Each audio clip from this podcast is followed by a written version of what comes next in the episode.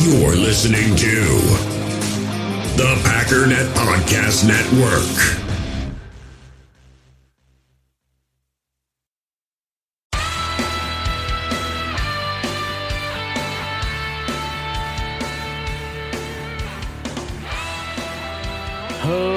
Ladies and gentlemen, welcome once again to the Packernet Podcast. I am your host and resident panelist, as always, Ryan Schlip. Check us out online, packernet.com. Find me on Twitter, pack underscore data. Well, we should probably start today as we're getting a little bit closer to the Super Bowl with a Super Bowl update. Big news, everybody. I still do not care. Also, big news. I'm not going to do the alarm sound. Uh, Titans are hiring Packers personnel football administrator exe- administrative executive Chad Brinker as the new assistant GM. Considering this is the first that you, I, or anybody else has ever heard of Chad Brinker, I'm just going to go ahead and leave that right there for anybody that's interested. But no, what I really want to start with today, and this is a couple days old, but uh, we haven't talked about uh, Rodgers nonsense in a while. And so we might as well start with the epitome of nonsense, and this is uh, Stephen A. Smith. We love a good conspiracy theory here and Stephen A's got a good one. And by good, I mean idiotic. Here's the thing when you have a really bad premise, I guess, when you start with a bit of information that's so unbelievably thawed, your conclusions are going to be way off. This is just a really good example of that. Stephen A's conclusion is stupid because his premise is stupid. And because he's really bad at reasoning things out, he came up with a bad premise and then poorly rationalized the premise to come up with an even more ridiculous conclusion. Here you go. Your thoughts on Aaron Rodgers' comments? Michael Irvin. I smell a rat. I smell a rat, Michael Irvin. We have missed this story all year long, Molly. Why? Oh, no, no, no, no, no, fellas. It put all three of us up on the screen right now. Lost. We've was- missed it. We got here, right? This has been the plan all along. Boy, hey, boy, you saying something? This- this- this- let me tell you something. Stay with me, Michael Irvin. Stay with me here.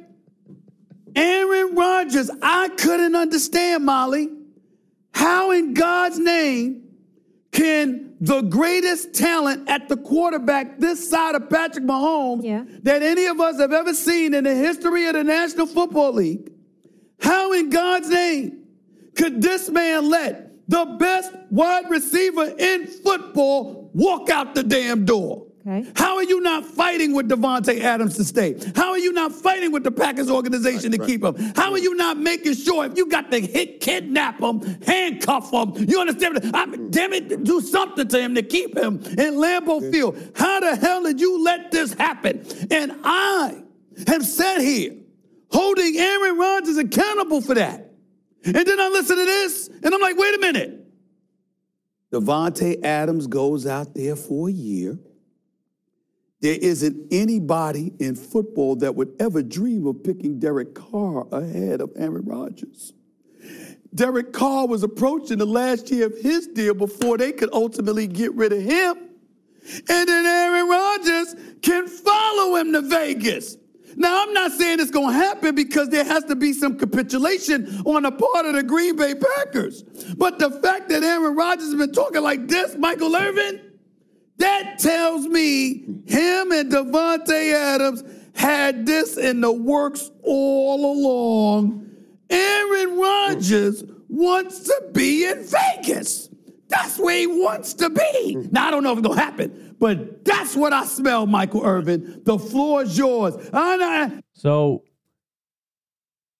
again, the problem from the start here, he already said what the problem is. I mean, the first problem is he's really bad at figuring stuff out. The second problem would be that this is all clickbaity stupidity.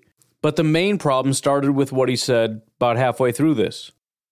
He had been holding Aaron Rodgers responsible this entire time for Davante leaving, wondering how in the world could you let him walk out the door? Well, if he could have just reconciled that, we wouldn't be at this ridiculous point right now. Davante Adams wanted to go to the Raiders and play with his buddy Carr. That's the answer. So we don't need to come up with some weird conspiracy theory. He's been trying to reconcile this whole time the fact that he can't figure out how and why Davante would have walked out the door. And it brought him to this ridiculous point where he thinks what makes the most sense is that Rodgers essentially sent Davante to the Raiders and said, You go over there and then bring me over there with you, which is stupid for like 50 different reasons. Literally about 50. But again, it, it's, it's the fact that you get the first part wrong. And when you get that first part wrong, you're going to head down a million different wrong avenues.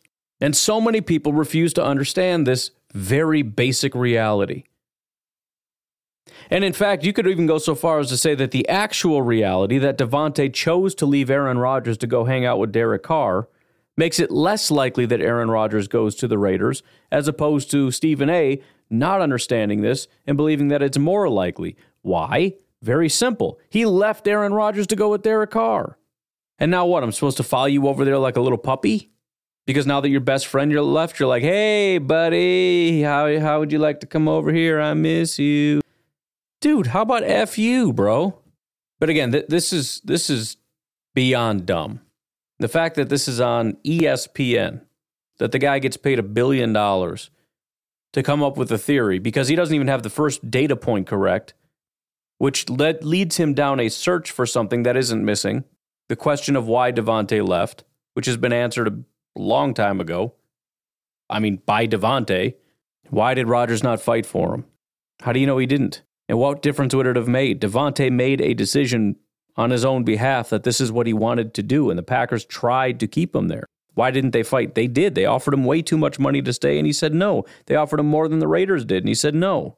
But let me just give you one reason why this is stupid on the off chance that you actually believe that this makes sense. Why did Davante have to go to the Raiders? Couldn't Davante and Rodgers have left last year? It would have been more beneficial for the Packers. They would have gotten a lot more. Why didn't they both just go to the Raiders? Or how about this year? Rodgers didn't go last year because that would have defeated the entire point of why Davante left in the first place, which is to go to be with Carr. That would be the real answer to that question. But if it's not about Carr and really it's about Rodgers and Davante trying to get to Vegas, that's kind of dumb. Here's another thing that's dumb the idea that anybody knew that Carr would be walking. Possible, yes, but the whole plan goes up in smoke if the Raiders decide to keep Carr one more year, or two, or three, or four. So, look, the bottom line is you got to make sure you get the first thing right. You got to get the small details right. Because if you get it wrong, you're going to be going down the wrong path, trying to answer questions, find answers to the wrong questions. Anyway, something else I thought was pretty interesting. Um, Aaron Jones did a uh, interview at the Super Bowl with Skip and Shannon. They did kind of a live thing uh, in front of a live studio audience. But since we've been talking a little bit about uh, drafting and the hit and miss thing and how the you know a lot of Packer fans only look at the Packers misses and not anybody else's, I found this kind of interesting. Um, Aaron Jones, which is obviously a major hit for the Green Bay Packers back in whatever year that was. Um, he's sitting down with Skip Bayless, who is a Dallas Cowboys fan. Well, as it turns out, which actually makes sense. I hadn't really thought about it, but it makes perfect sense. Aaron Jones is also a Dallas Cowboys fan. He's obviously a Packer fan right now, but you get what I'm saying. He grew up as a childhood Dallas Cowboys fan.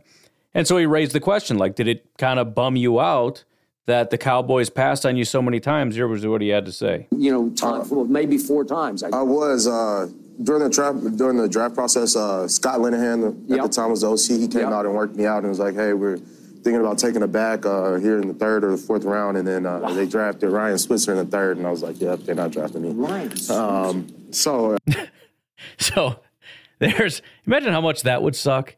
Again, we we talk we always look at like, well, you could have had this guy, but you missed out on this guy who went one pick later or whatever. This is another example. The Dallas Cowboys were looking to draft a mid-round running back. They had talked to Aaron Jones in person and said, "Hey, we're looking at taking a mid-round running back, just letting you know." In other words, he was one of the guys they were considering, and in the third round they drafted Ryan Switzer. Switzer's a wide receiver, but the point is, in the mid rounds, they were considering a bevy of options. One of those options was Aaron Jones, and they decided not to go that route and instead took a guy that's contributed almost nothing to anybody ever. You know how much that would sting as a Cowboys fan to hear that the Cowboys had Aaron Jones on their radar. They had talked to the guy. They had said, "Hey, we're considering drafting you." They sat down in the meetings. They sat down in the in, in the war room. They had conversations, and then they're sitting there looking at their pieces, and they go, "Hmm, we got that Jones kid. We got uh, oh, I don't know, Switzer. Let's go Switzer." That was their fourth round pick. So by that point, you know, it would have been a late fifth round by the time they came around. I'm guessing that's why Jones said, "Yeah, they're not drafting me." Once he found out that they drafted Switzer. But anyways, continuing on with his interview, um, he didn't say much. He's kind of just doing a little bit of coach speak, but I found it a little bit interesting, so I'll go ahead and play it. The ever so important question, probably the most important question you could ask anybody in the Green Bay Packers, which is, you guys do well in the regular season, not this season withstanding, is exactly what he said. But what the heck happens in the postseason? In, the, in those final games, uh, you know, mistakes are critical. Uh, I, I, feel like the team that makes the less mistakes uh, is going to come out with the victory. And, uh, you know, we, you got to play complementary football in those situations as well. And um, one of the times we did. So taking it piece by piece, mistakes are a big one. Number two, complementary football, which essentially, I think, in this context, just means when people are making mistakes, somebody else has got to bail them out. If the offense is, is messing up, the defense and special teams got to bail you out. And whatever it may be, you know, just not playing up to our standard, our best ball that we know we're capable of. And, you know, it, it, that definitely hurts because you play so well all season right. to get to that game and then you don't play your best ball. Right. You know- and then the final point is just we're not playing our best. And, and again, hate to keep going around in circles. We haven't talked about it in a while, but I've said it a thousand times. Where do you put the blame for that? Where do you put the blame for we're making mistakes, we're not playing complementary football, we're not playing our best ball? Now, ultimately, yeah, I, I, again, it's not the coaches, it's the players. Like if you don't show up on game day, that's on you. And and and it's worth considering what that could mean moving forward in terms of team building. You want the kind of guys like again, I keep pointing to Rashan because I don't really know anybody else, but Gary's that are workers, that are grinders, that you know they're they're not going to go out in the playoffs to LA and just party it up, right? They're they're they they're here for a mission and they understand the goal. They understand what and and you could talk about veterans and guys that that they want to join teams because they want to win championships. You know, we've been here, we've done that. I've done the party and I've had my fun. I've made my money. I'm here to win it. You know, so so those are conversations. But all things considered, you got a young team, you got some guys that maybe need a little bit of direction. Who's responsible for that? Where do you put the blame? And I'm not going to ask Aaron Jones because Aaron Jones obviously would never throw somebody under the bus. But I mean, let's just be thinking human beings here for a second. Where do you put the blame for a team that just does not show up when it matters the most? And I, and again, I'm not advocating for firing Matt LaFleur, but at some point you got to look at the fact that there have been very specific situations, right? They really struggled when they went out to the West Coast because uh, again because they specifically told us they went out partying all night to where they had to change their schedule. They struggled after bye weeks. I wonder why. You get a week off and then you come back and you're worse. Should be better. Most teams are better. Most players are better. You're rested. You have time to prepare. You have extra time to uh, train and you're worse. That doesn't make a lot of sense unless you're not actually taking the time to recover and prepare and train. You're actually just going out and having fun. And I don't know, man, maybe it'll just take a couple years for these guys to figure it out. You know, I've seen videos of like Jaire and Stokes and those guys out having fun, just living it up. But after, or it was actually Kevin King, I think, at the time, Jaire and Kevin King just being ridiculous. And they got money and they got, you know, it seemed like they were drinking a little bit, but maybe after four or five years of this, you know, the the having money and drinking and whatnot kind of wears off, and after a while, it's like, you know, I, I kind of would like something a little more. But at some point, somebody's got to buckle these guys down. You know, somebody's got to know how to talk to them and get on their level and say, you know, listen, do what you got to do after the season, but we got work to do right now. And apparently, nobody has the ability to get on their level and talk to them and tell them that. I, I don't know what I don't know what else to do with the information, other than to say I, I have to put this on Matt LaFleur. It shouldn't be his job. His job should be to just put position. I mean, same with Joe Barry and all these guys. Your only job should be put them in the best position to succeed. here's the the information I want you to consume. Here's what I want you to work on as far as training and whatnot. And then I'll call the plays and whatnot to put you in the best spot, and you just go out and execute. But apparently, that isn't enough. We need some level of um, motivational speaking going on. And I just don't think we have that anywhere. And then, of course, there is the uh, ever important question of is Aaron Rodgers coming back? I've Been said, your quarterback, is he coming? Is he going? It seems like this is a reoccurring theme with you guys. Seems like year after year, is Aaron going to come back or is he going to leave? What's your best guess estimate of what's going on, what's going to happen with Aaron? Uh, I think he'll be back. I mean, he You got 50 million reasons to come back. 50 million. That's, that's, hey, that's tough to turn down, Yeah, man. yeah. And then, uh, you know, I think he wants to go out on his own. Like, if he's retired, I think he wants to go out on his own. Right. So I, I definitely see him coming back and playing, and I, I hope it definitely is in Green Bay. Uh, he's a great leader for us, and you know, a guy like that, he, he brings a lot of people along. Now, just so we're all clear, this is not what you would call a report. I know there's been a lot of confusion on Twitter in terms of what actually is a report. Um, this is what you would call people within the organization believe Rodgers will be back in Green Bay. If I was, if I was, uh, I should put it this way: if this was a private conversation, Shannon Sharpe would have reported it as uh, source familiar with or, or source close to the Green Bay Packers believes Aaron Rodgers will be back. And then, of course, Twitter would be in an uproar and they'd freak out and everybody would be reporting it. And I would say that it doesn't mean anything. And everybody would say, yes, it does. You're an idiot. You're not talking about that. And in reality, what was it? Aaron Jones going, I don't know, dude. Kind of like uh, probably probably going to play, but I don't really know if he's going to play. But if he does, I hope he comes back to Green Bay. That's basically all he said, which is exactly what Schefter did when he went around and talked to people in the NFL and they gave their opinions who are less interesting or uh, close to Rodgers than Aaron Jones. And even Aaron Jones is a completely unreliable source because if we're being honest, I shouldn't say unreliable source. He's, he's it just this doesn't, didn't mean anything. But the the reality is, if we actually listen to the conversation, it's obvious that what Aaron Jones actually told us is that he has no idea. Um, Aaron Jones also gave a uh, I, what I would say is the best. Um, what would you call it? Explanation of Aaron Rodgers' leadership. Well, I'll, I'll let the story play out and then I'll comment on it. That you're the more valuable Aaron in Green Bay because you're more dependable and trustable for the most part. But seriously, does Aaron ever get on your nerves at all?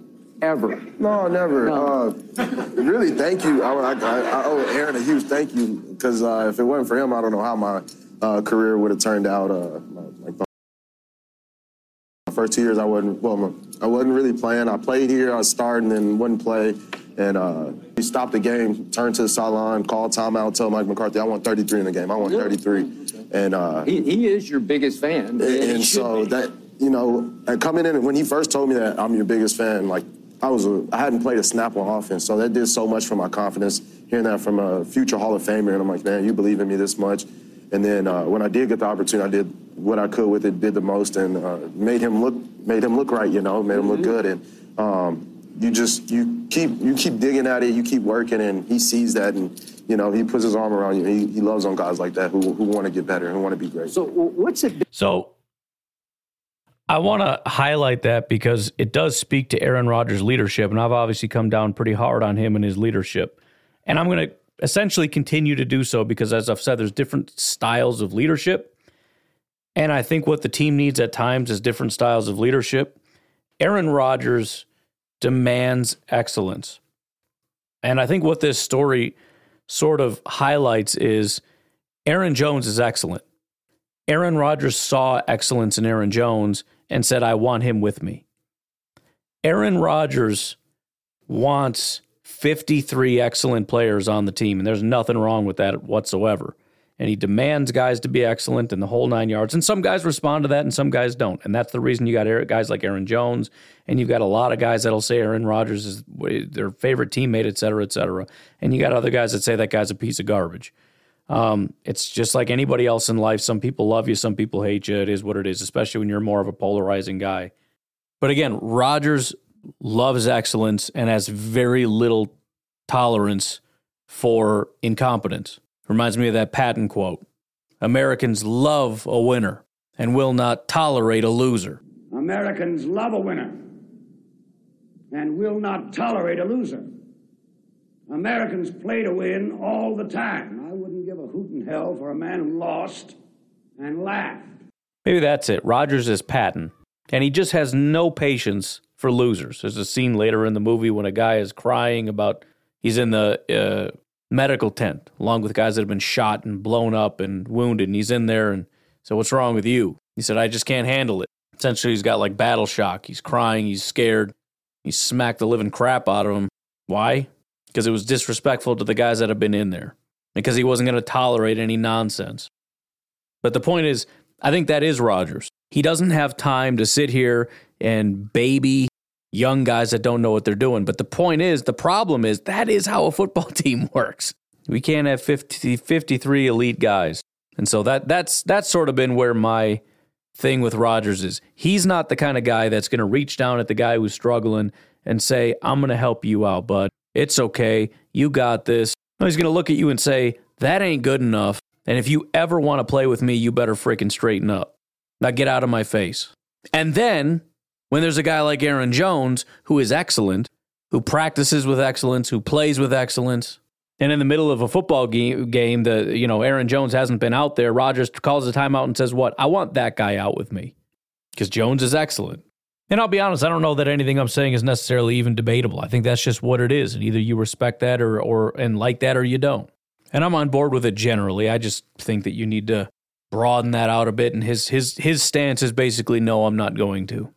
Another important question. Kudos, by the way, to these guys, as goofy as they are, for actually asking the most important questions, but here's this. Let, let me ask you this. Skip, let me ask. Jordan Love.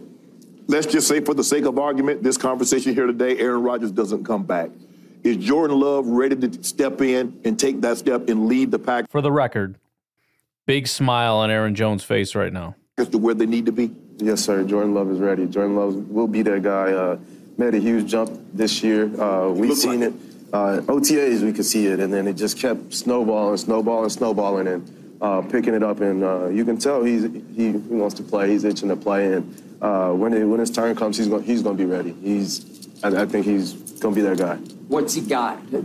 describe him to somebody who wouldn't know him. Uh, Jordan, very smart. Uh, he's gonna he, he he listens. He wants to he wants to be successful. Um, he's gonna put everybody in the right positions. Uh, he's going. If something ain't right, he check, check, check. Hold on, and get get everybody right. Um, and it's it's just been so cool to see his growth, the development, um, him gain that confidence, and it showed. And I think even when he went in in Philly, he he played well. Yeah. The games he went in, he played well. He showed, hey, I, I can I can play at this level, and I can do it at a high level. How does his arm strength compare to Aaron's? Oh, he, he got he got yeah. some arm strength.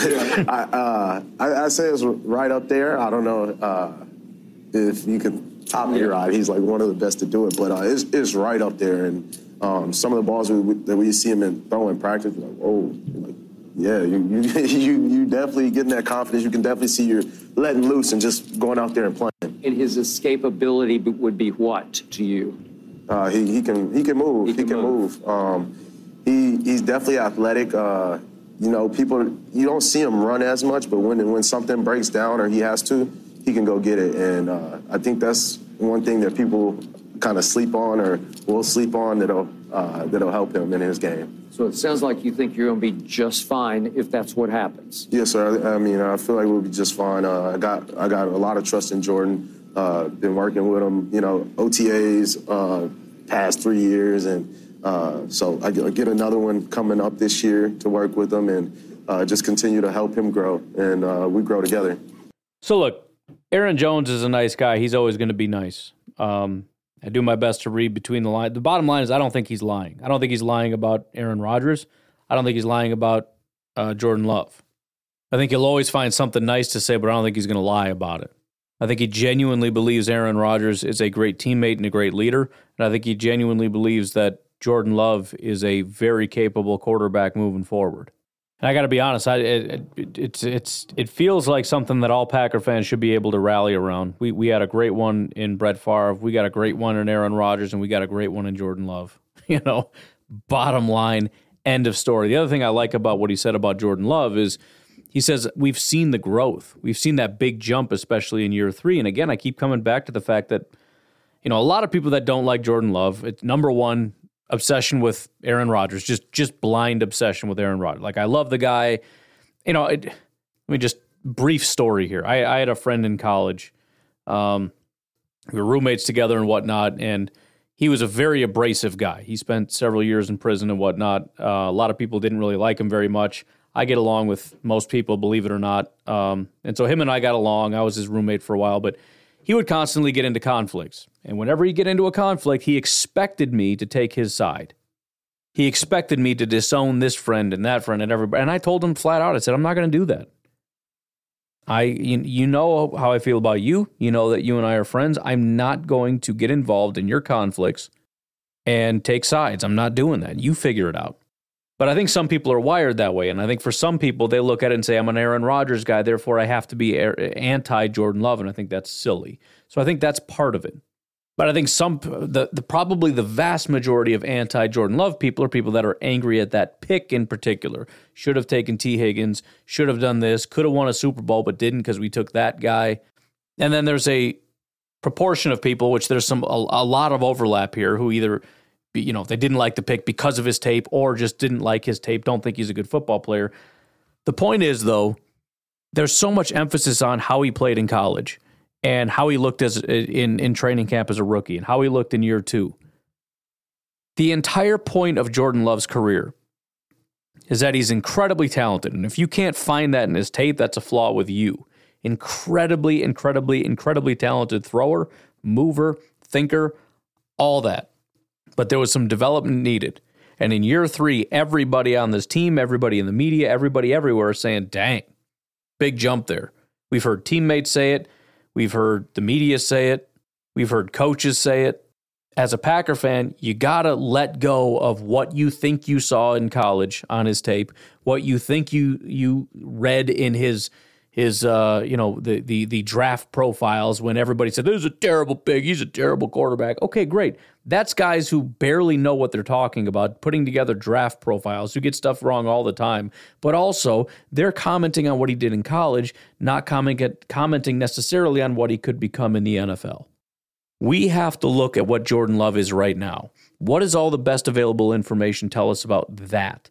Let go about the scouting report that you read from three, four years ago, whenever it was. You got to let that go. I mean, the guy was a consensus first round pick for a reason. and it's not because people thought he was trash. Even the worst scouting reports in the world probably thought of him as a second round pick.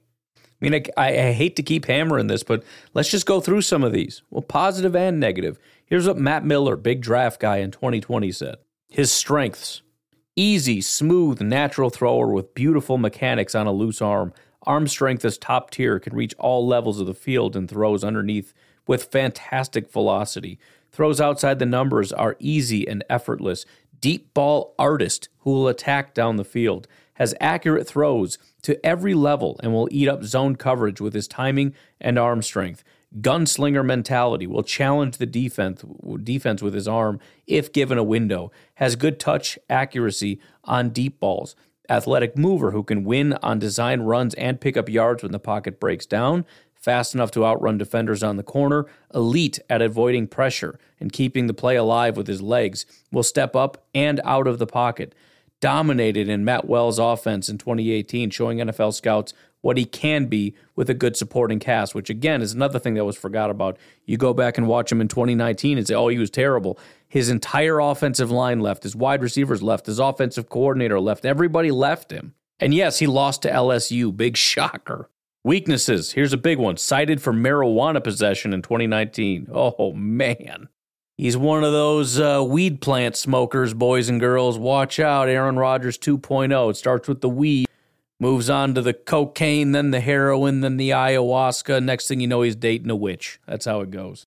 Here's what he goes on to say Love is a case study in traits versus production. He has the traits scouts love arm strength, mobility, big play mentality.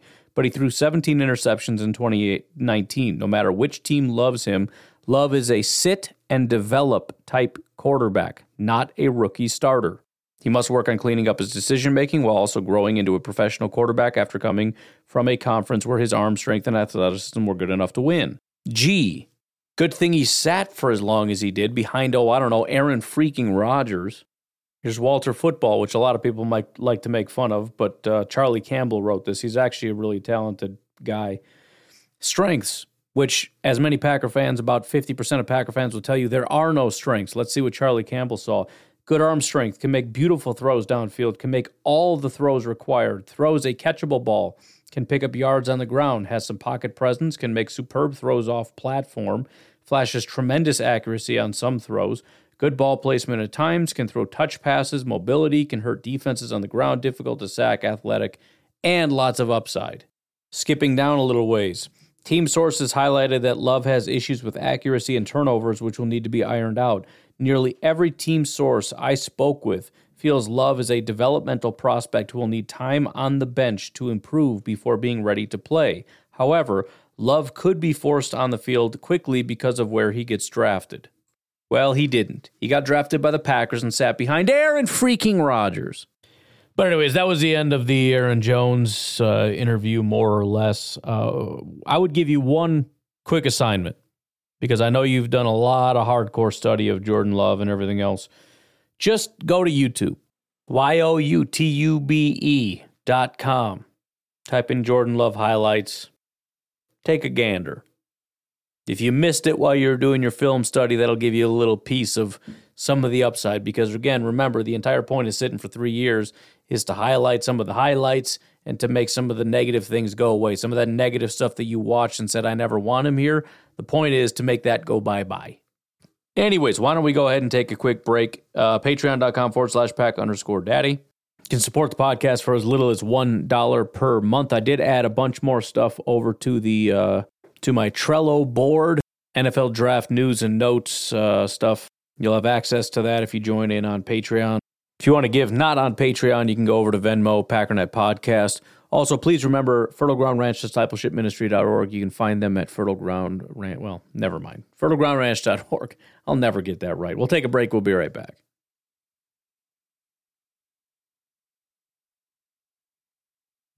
Hi. Welcome back. This is the Packernet Podcast. Well, I got to make it weird, man. So, what I want to do uh, down the stretch here is talk about a little bit NFL draft. Again, I do have, if you're a patron, you can go check out uh, a lot of news and notes and whatnot, but I wanted to kind of catch you up with some of the stuff that's been going on.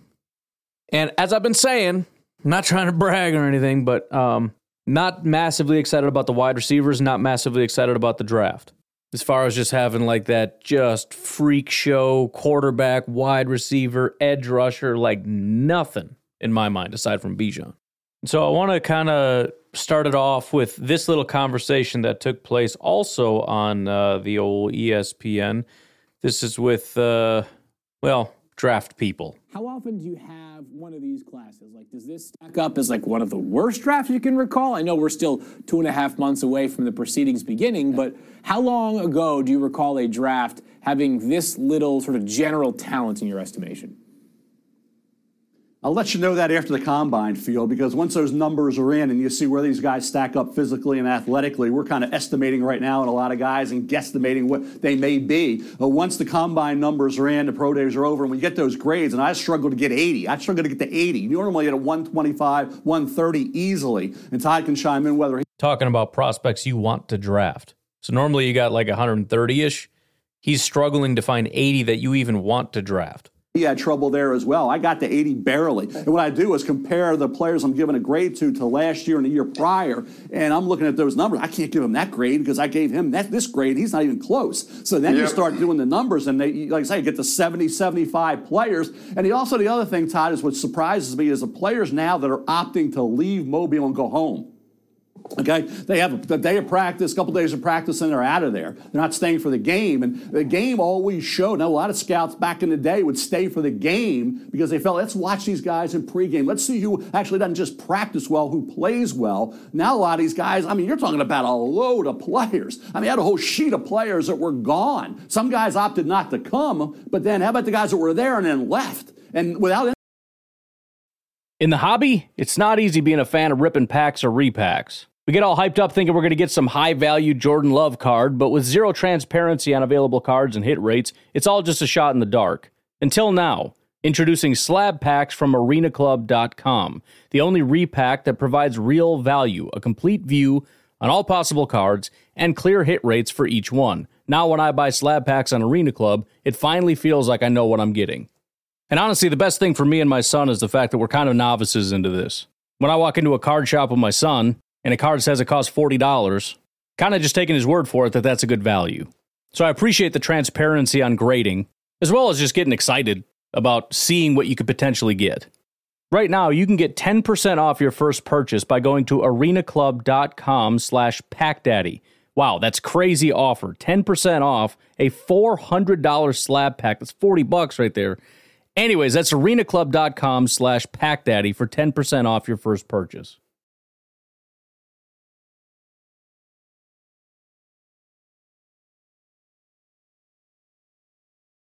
Repercussions. You can't downgrade them. You can't lower their grade because of that. You know, you say, well, if you don't work out the combine, it's a knock one. Then it became no knock on a player, okay? Because then you got the pro day. Now they're leaving. I, I don't remember, Todd, the numbers of players leaving Mobile this year as opposed to last year. I think the transfer portal, you know, there's a lot to get into, and it's not even worth it right now. But but to to go back to your point, I had a very prominent head coach call me and and, and give me the business on on a player who I had going to my mock draft just a, a few weeks ago, right? And I, I, I, said, I've got a second round grade on him, coach, because he, he said, I've talked to, what do you say, uh, 28 different teams, and they have second round, second or third round grades on them. I said, I have a second round grade on that player too, but there's only first uh, 14 first rounders that I have right now. So, like, someone's got to go in the mock draft beyond the 14th pick. So you're saying he did a mock draft. He had a player picked at like 22 ish or something and he had a coach call him and say, You're out of your freaking mind. This guy's a second round player. And he says, I agree, he's a second round player. I only have 14 players. 14 with first round grades is what he's saying. And that that kind of feeds into your point that yeah, this year's class isn't great, but on the on the positive side, the top of the draft is going to be fascinating. Mm. And we talked about it all week. Chicago sitting at one. They're trading out. They're going to take a quarterback, stick it home, and take a defensive player, Will Anderson from Alabama or Jalen Carter from, from Georgia. And if they trade out, you've got Indy sitting at four. You've got Las. So to be clear, fascinating doesn't mean talented. it means interesting. Vegas, you got a bunch of teams. We, we went through, I think Tannenbaum and I went through like nine or 10 different teams that potentially could trade up to that number one spot for the quarterbacks Bryce Young, CJ Stroud, Will Anderson. So, uh, yet last year we were struggling to get a guy at the quarterback spot in the first round. Kenny Pickett was the only one. This year, likely going to be four quarterbacks going round one. But anyways, there was some further clarity on on how all this stuff plays out that I thought was important. Sometimes you feel like a walking contradiction field because you can bash a draft and then say you could still come out of this with a heck of a lot of talent. And I say it because there's going to be, and Todd chime in as well, there's going to be a lot of mixed opinion. Teams will have a second round grade on somebody, the teams might have a free agent grade on. And there's going to be a wide range of opinion on a lot of these players, which means that if you scout well, or you get into, say, the fifth round, and somebody says, Well, I'll give you a four next year. You give them the four. Okay, there'll be some teams looking to do that, even though it's a, we can say it's not a good draft. But some teams may be looking to do that. Some teams may want to bail. They get to the end of their list, and their guys are gone. They're in the fifth round. My guys are gone. I'm getting heck out of there. I don't. I'd rather have a fifth rounder next year for a six or a six for a seven. Okay. By the same token, if guys that you like are still in that 80, Normally, you get through seven rounds with 120, 125. There's still guys left to sign as free agents. If you see in that 80, you still got a couple guys left the sixth, seventh round. Maybe it just works out that way. So for me, you could still have an A draft or a draft that's as good as last year's or the year prior, or whatever, even though on paper it looks like a weak draft if guys slide through the cracks that you like, Todd. So it depends how this thing plays out. We'll wait till the combine pro days are over. But teams that, like I say, if you have quality scout, this is where you earn your money as a scout. And I think you deserve a raise if you do well this year. It's that challenging. Mm-hmm. But to say that everybody's going to be disappointed with the guys they get in this draft, and this draft isn't going to benefit you next year, is completely wrong. Mm. But because you can still have a good draft and what appears to be a bad draft on paper. Yeah. So, so the point is, if you think about it in terms of fishing, for example, um, Yeah, I remember when I was younger, we'd like to go off the pier sometimes. There's always bluegill just constantly around the pier. You drop whatever in there and you're just plucking bluegills out of there left and right. It doesn't take an incredibly skilled angler to pull a bluegill off the side of a pier with some night crawlers. Take that same 10 year old, put him on a, a boat in the middle of the lake somewhere in northern Wisconsin, tell him to catch a muskie. So the point is, incredibly deep draft classes, lots of top end talent, lots of players. Let's say, you know, uh, you've got instead of 80 or 120, let's say there's 150 prospects that you like and want on your team. It's easier to walk out of there with guys that you like and with quality players because there's more of them. Let's say there's just 50 in the draft. Well, more than likely, you're going to get at least one, somewhere between one and two quality starters. Everybody, just by accidentally grabbing wildly in the draft. Well, let's say there's 17. I mean, legitimately, there's 17 guys that out of this entire draft class are going to go on to have great careers. Now, suddenly, you've got a 50% chance of finding one.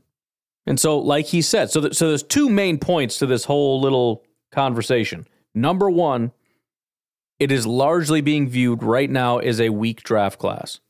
Not a lot of talent, not a ton of top end talent, or not a lot of depth at talent. Sometimes there's there's a lot of top end talent, but then it falls off quickly. Sometimes there's not a lot of top end talent, but it's real deep. You know, as far as like you, you can get second rounders in the early fourth round kind of thing. Um, this is not, in my opinion, it's not top end heavy. Um, like you said, 14 he had, I think he said 14 first round grades, period. But I also don't think there's a lot of like top, top, top, top end talent either. But beyond all that, there's not a lot of talent, period, in this entire group of thousands of prospects. So, weak class, but then the secondary point beyond all that is that this is where you really find out how good your GM is. This is how good how how how you find out how good your uh, scouting personnel is. Not just Gutekunst, it's the entire staff. Because it takes an entire staff. I mean, that's the other thing. We, we put everything on Gutekunst like he's the only guy doing it. We treat Brian Gutekunst like he's, you know, Mel Kiper Jr. Like he's just by himself in his basement coming together with a, a top 100 uh, big board, and then when the draft comes, he's using his personal big board. That's not how this works. He has got an entire staff assembled, and that staff and their person and, and their um, ability to scout and put together reports, as well as the other people, the high end uh, personnel people that he puts around him that help him to kind of sift through and, and analyze tape and all that stuff. All of that comes together, and how good that entire staff is is really going to come through in years like this year. Because if you're able to pull out that talent out of this group, well, that's that's when you need a really good, high quality staff. The the other, I guess, third part would be if there are 14 ish first round prospects, the Packers picked a real good year to be sit. In fact, I think the Packers might be in a perfect spot. I don't really want to be top three, top five. Certainly not. I mean, I, I I'm not going to try to sound petty, like you know, whatever. But let's be honest, this is a terrible year for the Bears to be the number one spot because there's no talent there. There is no Joey Bosa. There is no Pat Mahomes. I know he went way later. There's no Trevor Lawrence. There's no can't miss elite number one prospect. And that doesn't mean somebody isn't going to throw a ton of picks at him to move up to one, anyways. That's going to happen no matter what. So they'll be fine. But whoever it is that trades up then and actually sticks at that one spot, you you I mean, the, the, the player might pan out just fine, but it's just a bad year to be in that top three spot. But it's also a bad year to be picking at 23, 24, 25 because you're deep in the second round at that point. So the Packers are in a perfect spot because the the the at the end of the day they're getting first round talent roughly. I mean maybe maybe they're bored they've got 13, 14 and that last one's gone. Maybe they got to move up. I don't really know. But the point is, let's say of the 14, and let's just say out of a scale of of of 10. This is just kind of how just to give you a, a visual of how I'm picturing this. There are no 10s. There are no 9.5s. There might be a couple like 8.9 or even a 9. But let's say in order to be a first round grade, you've got to be like 8.75 or higher. So the point is we're getting about as good as you can get in this draft. Like there's there's a handful of guys that we can't get that are probably top tier, but who are they? The number one pass rusher, the number one defensive tackle, and what? even the quarterbacks, I don't think that they're necessarily elite. I think it's all positional value that pushes them as high as they were. If you drop them down and call them wide receivers, but keep them at the same grade, they'd be mid first round talent. Anyways, just want to uh, give a couple more insights that I've gotten on the draft. Again, uh, talking about the wide receivers. Um, this is from Matt Miller, again, from uh, wherever he's at these days. Scouts aren't in love with this wide receiver class. Maximum four first rounders, in my opinion, he says. Trevor Sikkema says that there are rumors that multiple teams are comfortable waiting until day two for wide receiver. My mind immediately went to the Green Bay Packers, especially sitting where they're sitting, talking about potentially not having a ton of great wide receiver talent. In fact, there's another note that I've got here for Quentin Johnston. Todd McShay, his uh, insight was that Quentin Johnston appears to be the only true potential wide receiver one in this class. Now, part of the reason that's interesting is if he is genuinely a wide receiver one and first round talent is the only one, maybe the Packers take a flyer on him if he's still available, if they agree with that assessment. But the way I'm looking at it is he's the only one that's considered a wide, by the way, didn't say first round grade, wide receiver one. The only one. That's a big deal considering we've been hearing all this Jordan Addison is elite. And that's not even saying that Quentin Johnston's necessarily that great. Just that he's the only true potential wide receiver one. As far as Jackson Smith-Njigba, um, McShay goes on to say NFL scouts think that Jackson Smith is a number three wide receiver in the NFL, and number threes go in the mid second round. He also added Jackson Smith-Njigba may be more productive than he is talented. So, I mean, just weak class overall, weak wide receiver class, not a lot of top end. And, and this is, I predicted this weeks ago by the way. I got one more note on wide receiver, something to keep an eye on, somebody that I need to look into because I haven't really yet. But my exact thought on this situation is there's going to be pretty much all the wide receivers are available. The Green Bay Packers are going to come up at 15 and they're going to say, this is it. This is their moment to prove that they're willing to get first round wide receivers for the first time in forever every single available wide receiver is sitting there. And you know what they're going to do? They're going to draft somebody not a wide receiver. And it's going to be, oh, here we go. I told you they will not. They refuse to draft blah, blah, blah, blah, blah. And in reality, it's not because they refuse to draft wide receivers, it's because it's a weak wide receiver class. That's what's going to happen. Anyways, uh, somebody else to keep an eye on Mel Kiper had said, Don't be surprised if Zay Flowers is the top drafted wide receiver in this class. So not only is there a ton of question about the wide receivers and whatever not, and obviously one person's opinion is that Quentin Johnston is the top guy, but Kiper said, don't be surprised if Zay Flowers actually not only is a first round draft draft pick, which is not a guarantee. He's generally seen as an early second round, late first round prospect. But he's saying Zay Flowers may be the first one off the board. A Couple interesting tidbits about um, Zay Flowers. First of all, Shrine Bowl standout. This is from Jordan Reid from ESPN. He says uh, again, draft range, late day one, early day two. Although he only participated in one practice, it was apparent that Flowers moved different than his Shrine Bowl counterparts.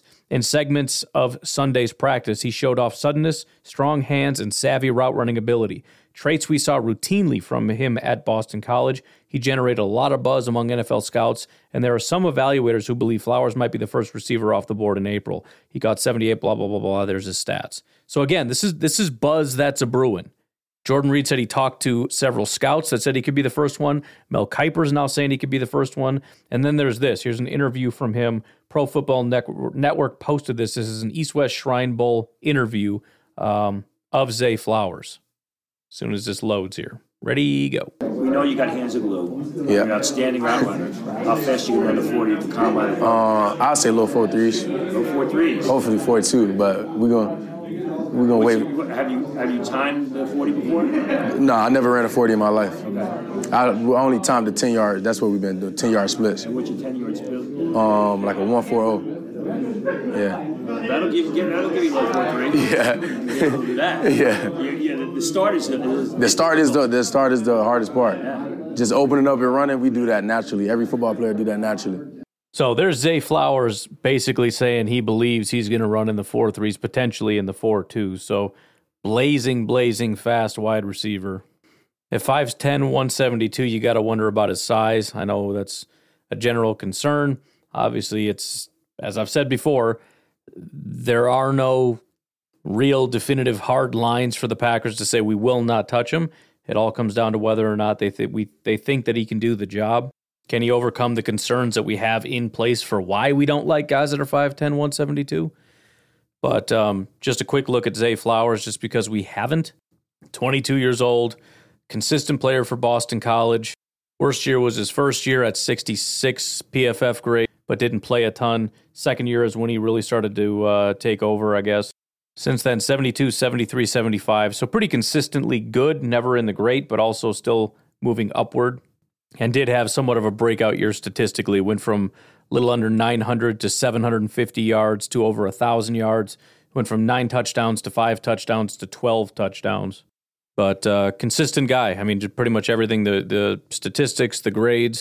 Does play a, a decent amount in the slot, so he's kind of an inside outside guy by decent amount, I mean sub 50% every year. But in his second year, he was 48%. This past year, he was at 33%. But yards per route run, 2.15, 2.27, 2.22. Yards per reception, 16, 17, 14. So kind of an interesting guy. Um, you, you, almost wonder if he if people worry about him being a little bit of a tweener because he seems like a do everything guy, but you also wonder if it's is he a jack of all trades in terms of he can he can be outside and he can be in the slot and he can be a deep threat and he can be an intermediate threat or is he kind of that good not great in all those categories? But if you had to summarize Zay Flowers, I think the word would be well aside from extremely fast, but um, shifty. I'm looking at his PFF right now as far as punt returns go, and he hasn't been massively successful, but every time he touches the ball, he looks like a punt returner. So he's got blazing speed and um, can cut on an absolute dime. So he does some serious damage with the ball in his hands. Fun guy to watch. But um, we'll do some more. I got a lot more uh, updates and things from the NFL draft. We'll cover more some uh, more stuff in the future. But we'll leave it at that for today. You guys have yourselves a fantastic night. I will talk to you tomorrow. Bye bye.